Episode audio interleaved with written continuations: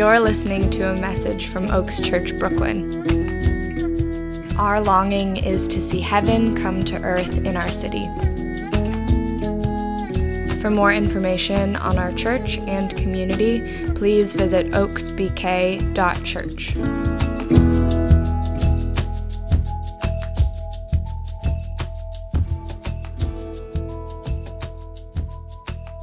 John 1 14 through 18. And the Word became flesh and dwelt among us, and we have seen his glory, glory as of the only Son from the Father, full of grace and truth. John bore witness about him and cried out, This was he of whom I said, He who comes after me ranks before me because he was before me. For from his fullness we have all received grace upon grace. For the law was given through Moses, and grace and truth came through Jesus Christ. No one has ever seen God, the only God, who is at the Father's side. He has made him known. This is the word of the Lord. Good morning, everyone. Today, I have the p- distinct pleasure of closing out this series, um, which we've been dwelling in this Advent season. If you don't know me, my name is Ryan. I am one of the pastors here. And before we dive in and close out this Advent series together, let's pray.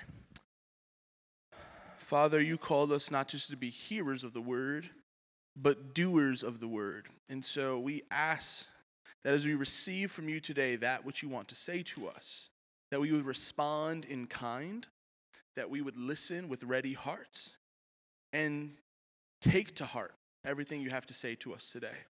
We thank you for your advent, your coming, your arrival.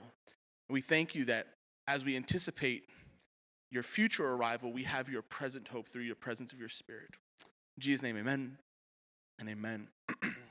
so, if you're just joining us, we've been in the middle of a series, an Advent series, Advent being the season in which the church reflects back to Christ's first coming. His, his advent, his breaking into the world, so that we can look forward and anticipate his second coming. That as the church, we live between the times. We live between Christ's first coming and his second coming. And this is our unique state as the people of God. We live between the fulfilled hope of Christ and the promised hope of Christ. And so, we're going to end this series by reflecting on the prologue of John, which we've been kind of in and out of through this series. John's prologue speaks to the mystery of what we call the incarnation, God becoming man. And, and it's in this prologue that John speaks of the Word becoming flesh. So, if you remember back to our first week, we talked a bit about Jesus as this cosmic word. That Jesus, before time began, before the creation of the world, exists with the Father as the cosmic word, as God's word to the creation. He exists co eternal, co equal with God. And it's at the beginning of that prologue that we learn that this word is breaking into history. That this word isn't just a distant reality, a distant God outside of time, but that God, the God of the universe, the God of creation, is breaking into history. And how does, how does God do this? Well, John lets us know the word became flesh and dwelt among us.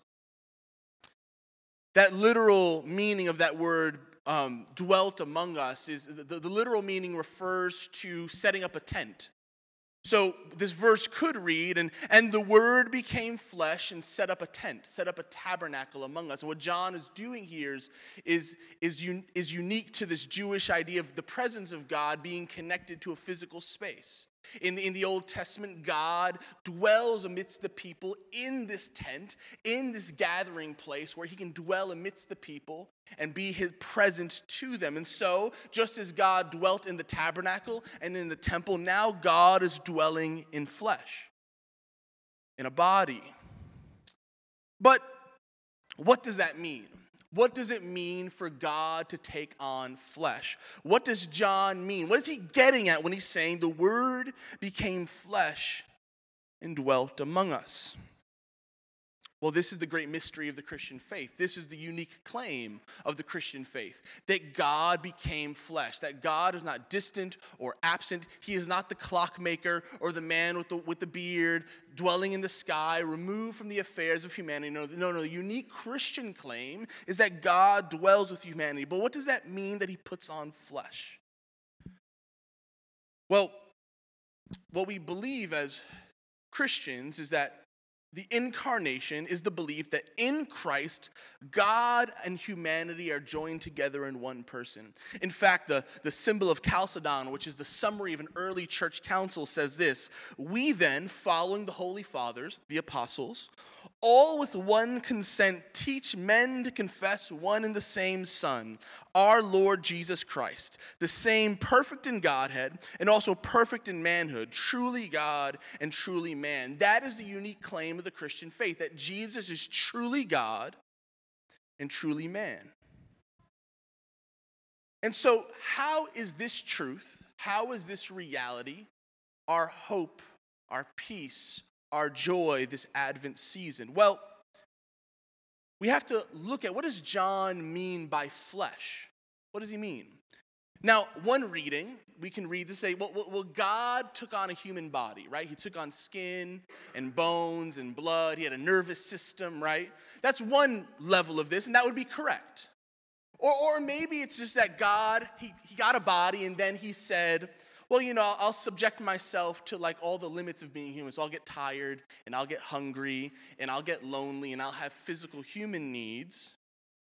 But what John is getting at is something much deeper than just God takes on a body. See, the word flesh in the New Testament is a loaded word. It doesn't just mean body. Actually, the Greeks had a word for body, it's soma. And so this is a different word John is using. What does he mean that Christ took on flesh? It's more than just Jesus had a body, a human body. It's something that's wrapped up in the mystery of the faith we hold to be true, that somehow, some way, Jesus enters into the reality of the human condition. Not just taking on a body, not just having flesh and blood, but Jesus Himself, God Himself, steps into the reality of the human condition. In fact, Paul in Philippians goes on to meditate on this. He's, he's talking to the Philippians and he's, he's asking them to be united as a church. And as he's making his appeal, he references what most scholars think is a hymn, a song. It's called the Christ hymn. And what it mu- mu- must have been was an early song of the Christian church that they sang concerning the nature of who Jesus was. And it's this Let the same mind be in you that was in Christ Jesus. This is Philippians 2 who, though he was in the form of God, did not regard equality with God as something to be exploited, but emptied himself, taking the form of a slave, being born in human likeness, and being found in human form, he humbled himself and became obedient to the point of death, even death on a cross. Therefore, God also highly exalted him and gave him the name that is above every other name, so that the name of Jesus every knee would bend in heaven and on earth and under the earth, and every tongue should confess that Jesus Christ is Lord to the glory of God the Father. This is a meditation on what it means for Jesus to become flesh for Jesus to take on humanity. Let, us let, look at that in more detail. In verses 6 to 8, Paul uses a, an important phrase here. He says, Jesus empties himself.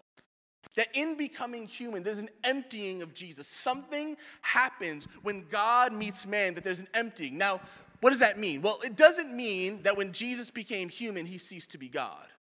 That would be to deny Christ's divinity, right? It, it would to go be go against what we understand that, that he's fully God and fully man. So, what is Paul meaning? Well, what Paul, this emptying Paul is talking about is, is subtraction via addition. In other words, by, by God taking on humanity and taking on the limits of humanity, he is now bound to the limits and conditions of humanity. And this doesn't just speak physically, that he's bound to all the physical limitations of what it means to be human, but all the existential limitations of what it means to be human. Doubt, fear, Think of the Garden of Gethsemane, where for a moment Jesus says, Father, if it's your will, would you take this cup from me, desiring not to die, Jesus, in becoming human, empties himself. He, he doesn't use his divinity. He doesn't use his godhood as a way to breeze through being human. You can imagine if you were God and you became human, you'd have an easy time at it, right? Because you're God still. So if you're God and you became a human, well, you're human, but like I'm still God, so I get to do all my God things. No, no, there's something unique to, about Jesus' incarnation that Jesus says, no, no, I'm fully God, and yet I will enter into the complete and total ramifications of what it means to be human. I will step into the very brokenness and darkness of the human condition. This is why the author of Hebrews says, We do not have a high priest who is unable to sympathize with our weaknesses, but we have one who, in every respect, has been tested as we are, and yet without sin. Or, as Thomas Torrance, the scholar, puts it, in Jesus Christ, the Son of God, penetrated into the dark depths of our alienated, enslaved, and distorted human experience. Jesus not only enters a human body, but the complete and total reality of the human experience. So much so that he dies as a human. And that is the unique claim of the Christian faith that we have a God who knows what it is to die who knows what it is to suffer, who knows what it is to be alienated and estranged, who knows what it is to be made lonely and have fear, who knows what it is to doubt and to question, who knows what it is to experience the full range of the human experience, the very nooks and crannies and dark crevices of the human mind and soul that we dare not talk about in public. Jesus enters into the dark depths of our alienated, enslaved, and distorted human experience. And he does this by joining himself to the most human of all experiences death. Jesus dies as a human. In Christ, the immortal meets mortality, and everlasting life dwells with death. And it's in his very human body that the life of God and the power of death meet and one rises victorious. That's beautiful. It's good theology. But what does this mean for us? We, we, there's, there's a unique um, issue in Western Christianity that centers the belief in intellectual realities without thinking through what they mean for us in our actual everyday life. So it's good to believe that Jesus was incarnate, that he was fully God and fully man, that he entered into the totality of human existence. That, that's a good thing to believe. It's the tr- true we believe, we believe thing to be true about who Christ says he is. And yet, what does it mean for you and for me on Monday? What does the how is the incarnation actual peace, actual hope, actual joy for you when you are faced with the reality of being human? Well, Paul goes on in his hymn he's quoting in verse 9. He says, Therefore, God also highly exalted him and gave him the name that is above every name, so that the name of Jesus every knee should bend, in heaven and on earth and under the earth, and every tongue should confess that Jesus Christ is Lord to the glory of God the Father. Jesus takes on a, the human experience, he dies. But paradoxically, it's in dying it's in suffering the worst of what it means to be human that God exalts him. Death is the pathway to exaltation. Jesus takes his throne by taking on a cross. In fact, one of the perverse images we get of the cross is that Jesus is hanging there, and yet he looks kingly. He has a crown. He has a name, above, he has a placard above his head that declares him King of King of the Jews. In all ways, the cross is Jesus' enthronement. It's how he becomes enthroned. It's, it's how he gets exalted. And so, what Paul is getting at is that Christ's humiliation, his becoming human, his reward for enduring the full range of the human experience, all its suffering, all its pain, even death, is that he is exalted. His humiliation precedes his exaltation. His dying precedes his glory. In fact, Dietrich Bonhoeffer, he says this what this means for us. In the incarnation, the whole human race recovers the dignity of the image of God. Through fellowship and communion with the incarnate Lord, we recover our true humanity. And at the same time, we are delivered from the individualism, which is the consequence of sin, and retrieve our solidarity with the whole human race. By being partakers of Christ incarnate, we are partakers in the whole humanity which he bore. We now know that we have been taken up and borne in the humanity of Jesus. And therefore, that new nature we now enjoy means that we too must bear the sins and sorrows of others. The incarnate Lord makes his followers the brothers of all mankind. The death and resurrection of Jesus, the, the humiliation and the exaltation of Jesus, isn't an individual affair that happens to Jesus. What scripture goes on to tell us that all who die with Christ are raised with Christ. In other words, just as Christ experienced the total humiliation of what it is to be human, just as we all experienced, we all get to experience his exaltation. That those who put their trust in Jesus, who put their faith in Jesus, get to experience the resurrection of Jesus. And this is what Bonhoeffer goes on to say. He says, Only the humble believe this and rejoice in a God so free and so marvelous that he does wonders where people despair, that he takes what is little and lowly and makes it marvelous, and that it's the wonder of all wonders that God loves the lowly. God is not the, ashamed of the lowliness of human beings. God marches right in. He chooses people as his instruments and performs his wonders where one would least expect them. God is near to loneliness. He loves the lost, the neglected, the unseemly, the excluded, the weak, and the broken.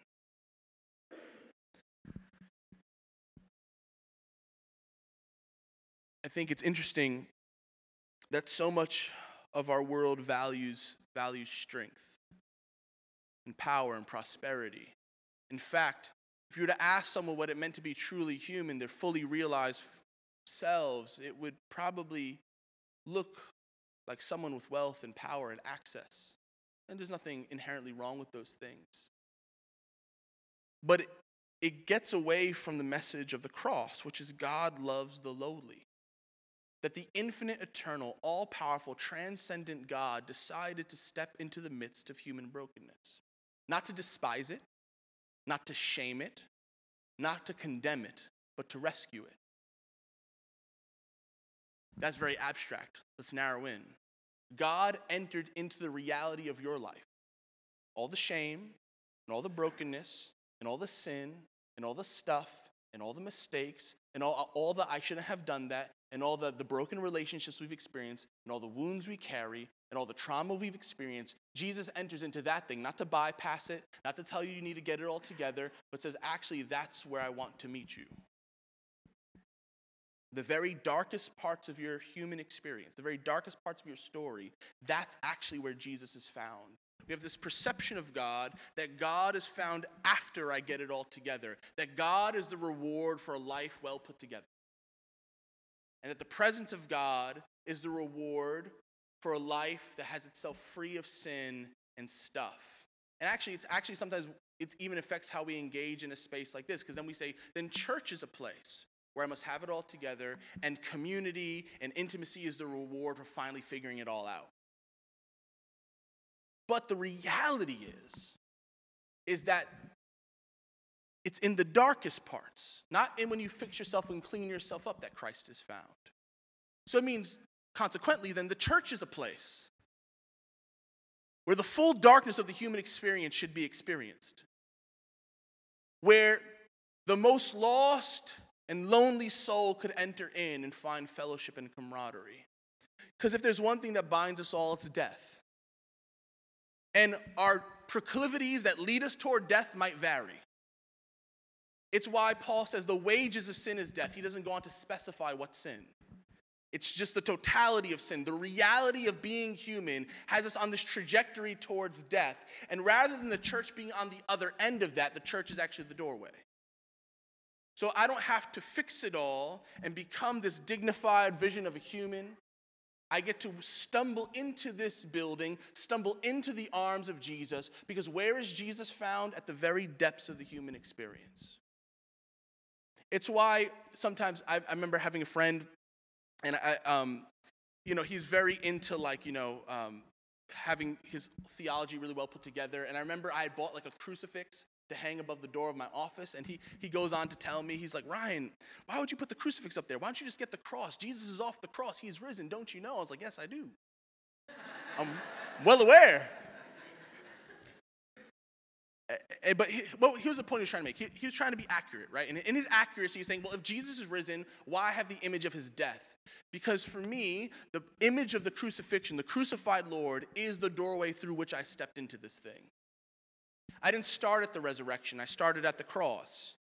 The Christian journey begins at the cross. It begins with a horrific image of God hanging, bleeding, and barely gasping for air.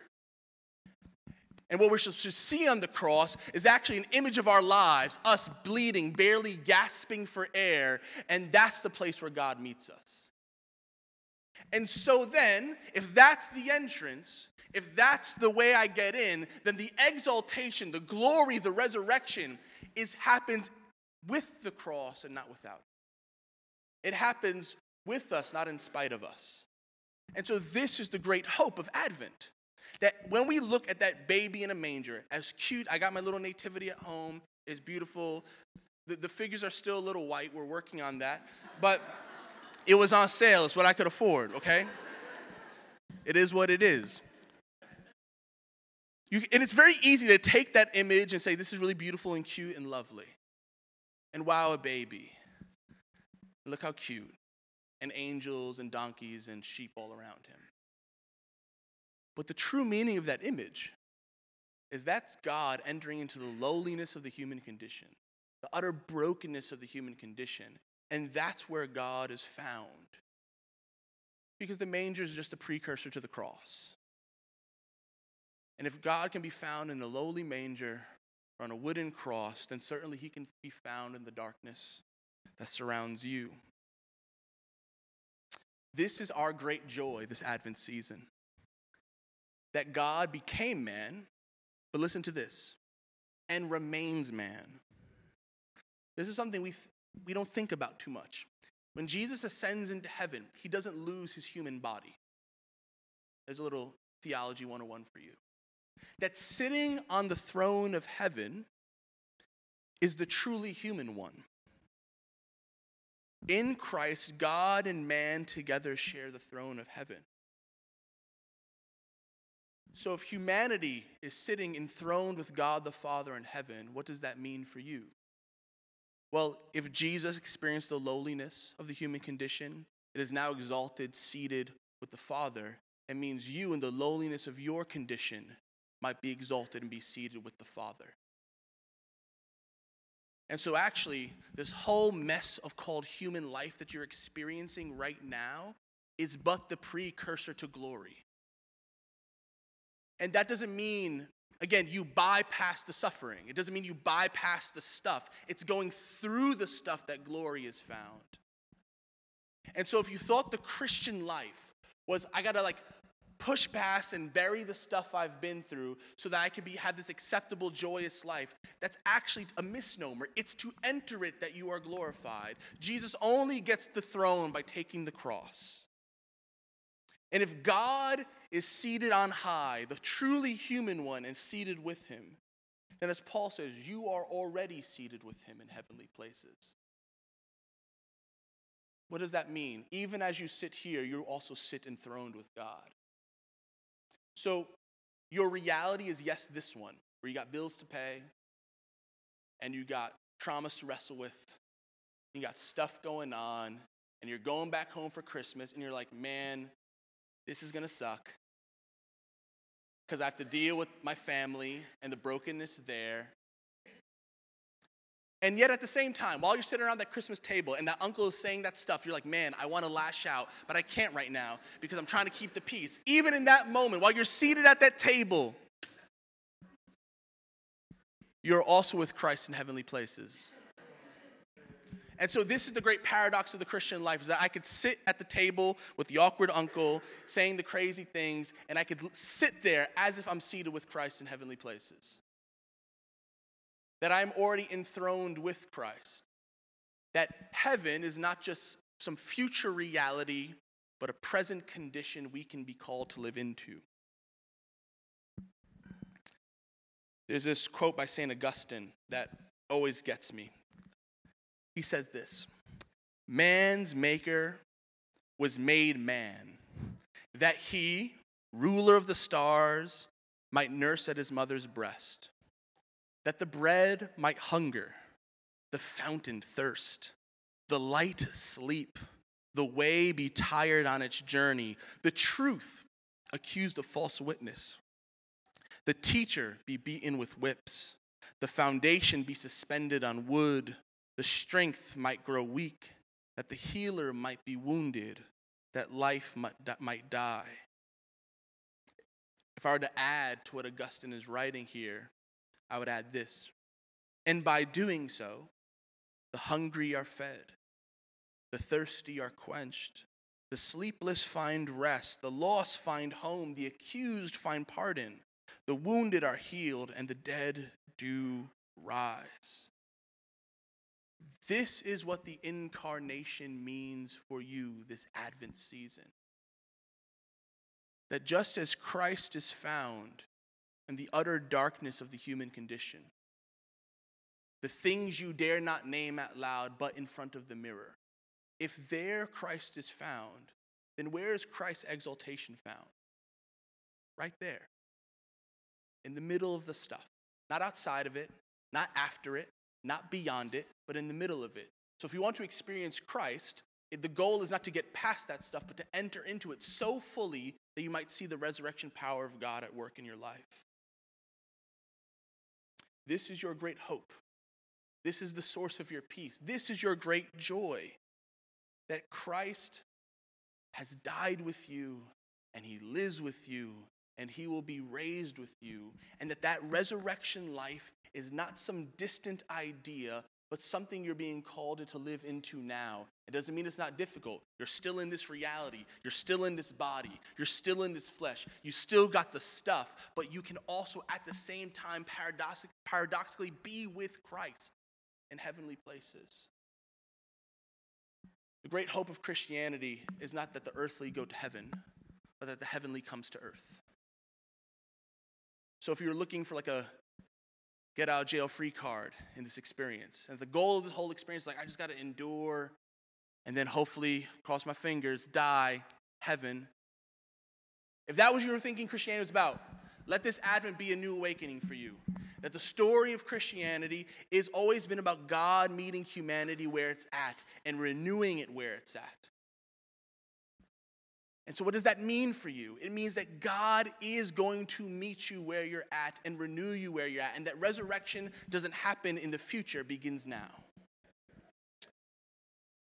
Here's what I want us to do. Um, and, band, um, you can come up because what we'll do, guys, I made my decision, is that we'll sorry, sorry, sorry. We, we, were, we were debating earlier, like, how we should do response. And I was like, I don't know, guys. I'm so sorry.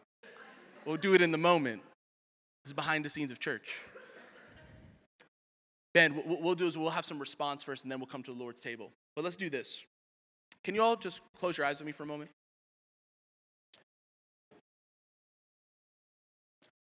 Let's just all just take a deep breath.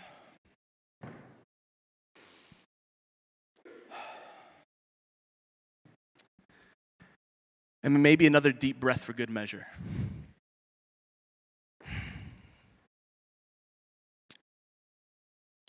Here's what I want us to do quietly where you are.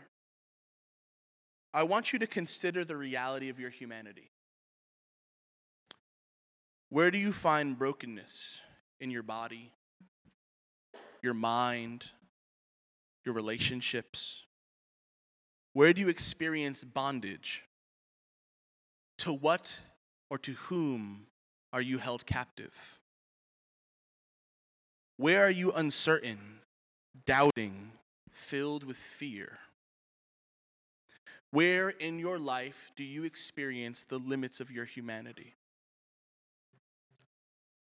So go there.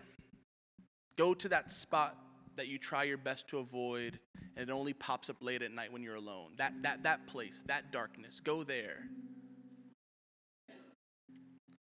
And now imagine with me this that as you enter that darkness, there you find Christ.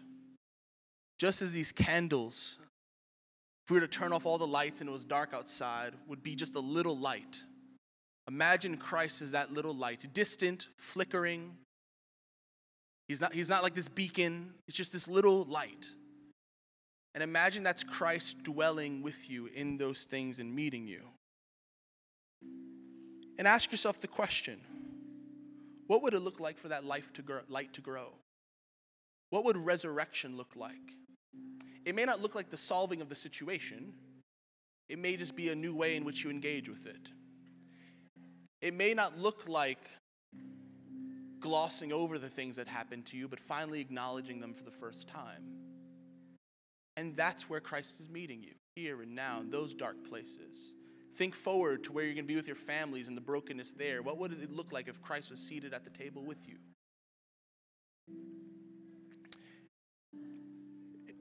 As you consider these things, in a moment, I'm going to invite you up if you'd like to respond and, and have prayer. Here's what I want, want to talk to us quickly about prayer.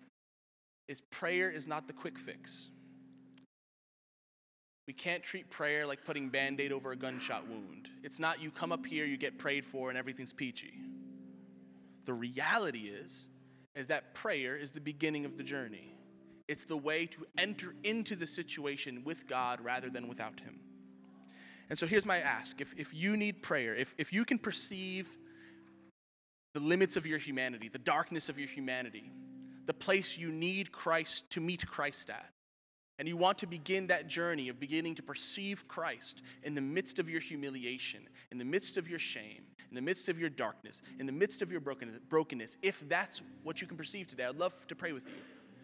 Because also, what Christianity, Christianity is not about is just about you and God. It's us and God, a community of faith. And so, in a moment, I'll pray for us. I'll have a stand. And if you need to respond, come respond. And then I'll lead us to the Lord's table. Father, creator of heaven and earth, you entered into our brokenness that we might be redeemed. You didn't by- bypass our brokenness or gloss over it or kind of ignore it and give it a wink. You looked it straight in the face and said, Here, resurrection is possible. And so just as you did through your incarnation, we look the brokenness of our humanity straight in the face and we say, Yes, here resurrection is possible. Meet us as we meet with you. In Jesus' name.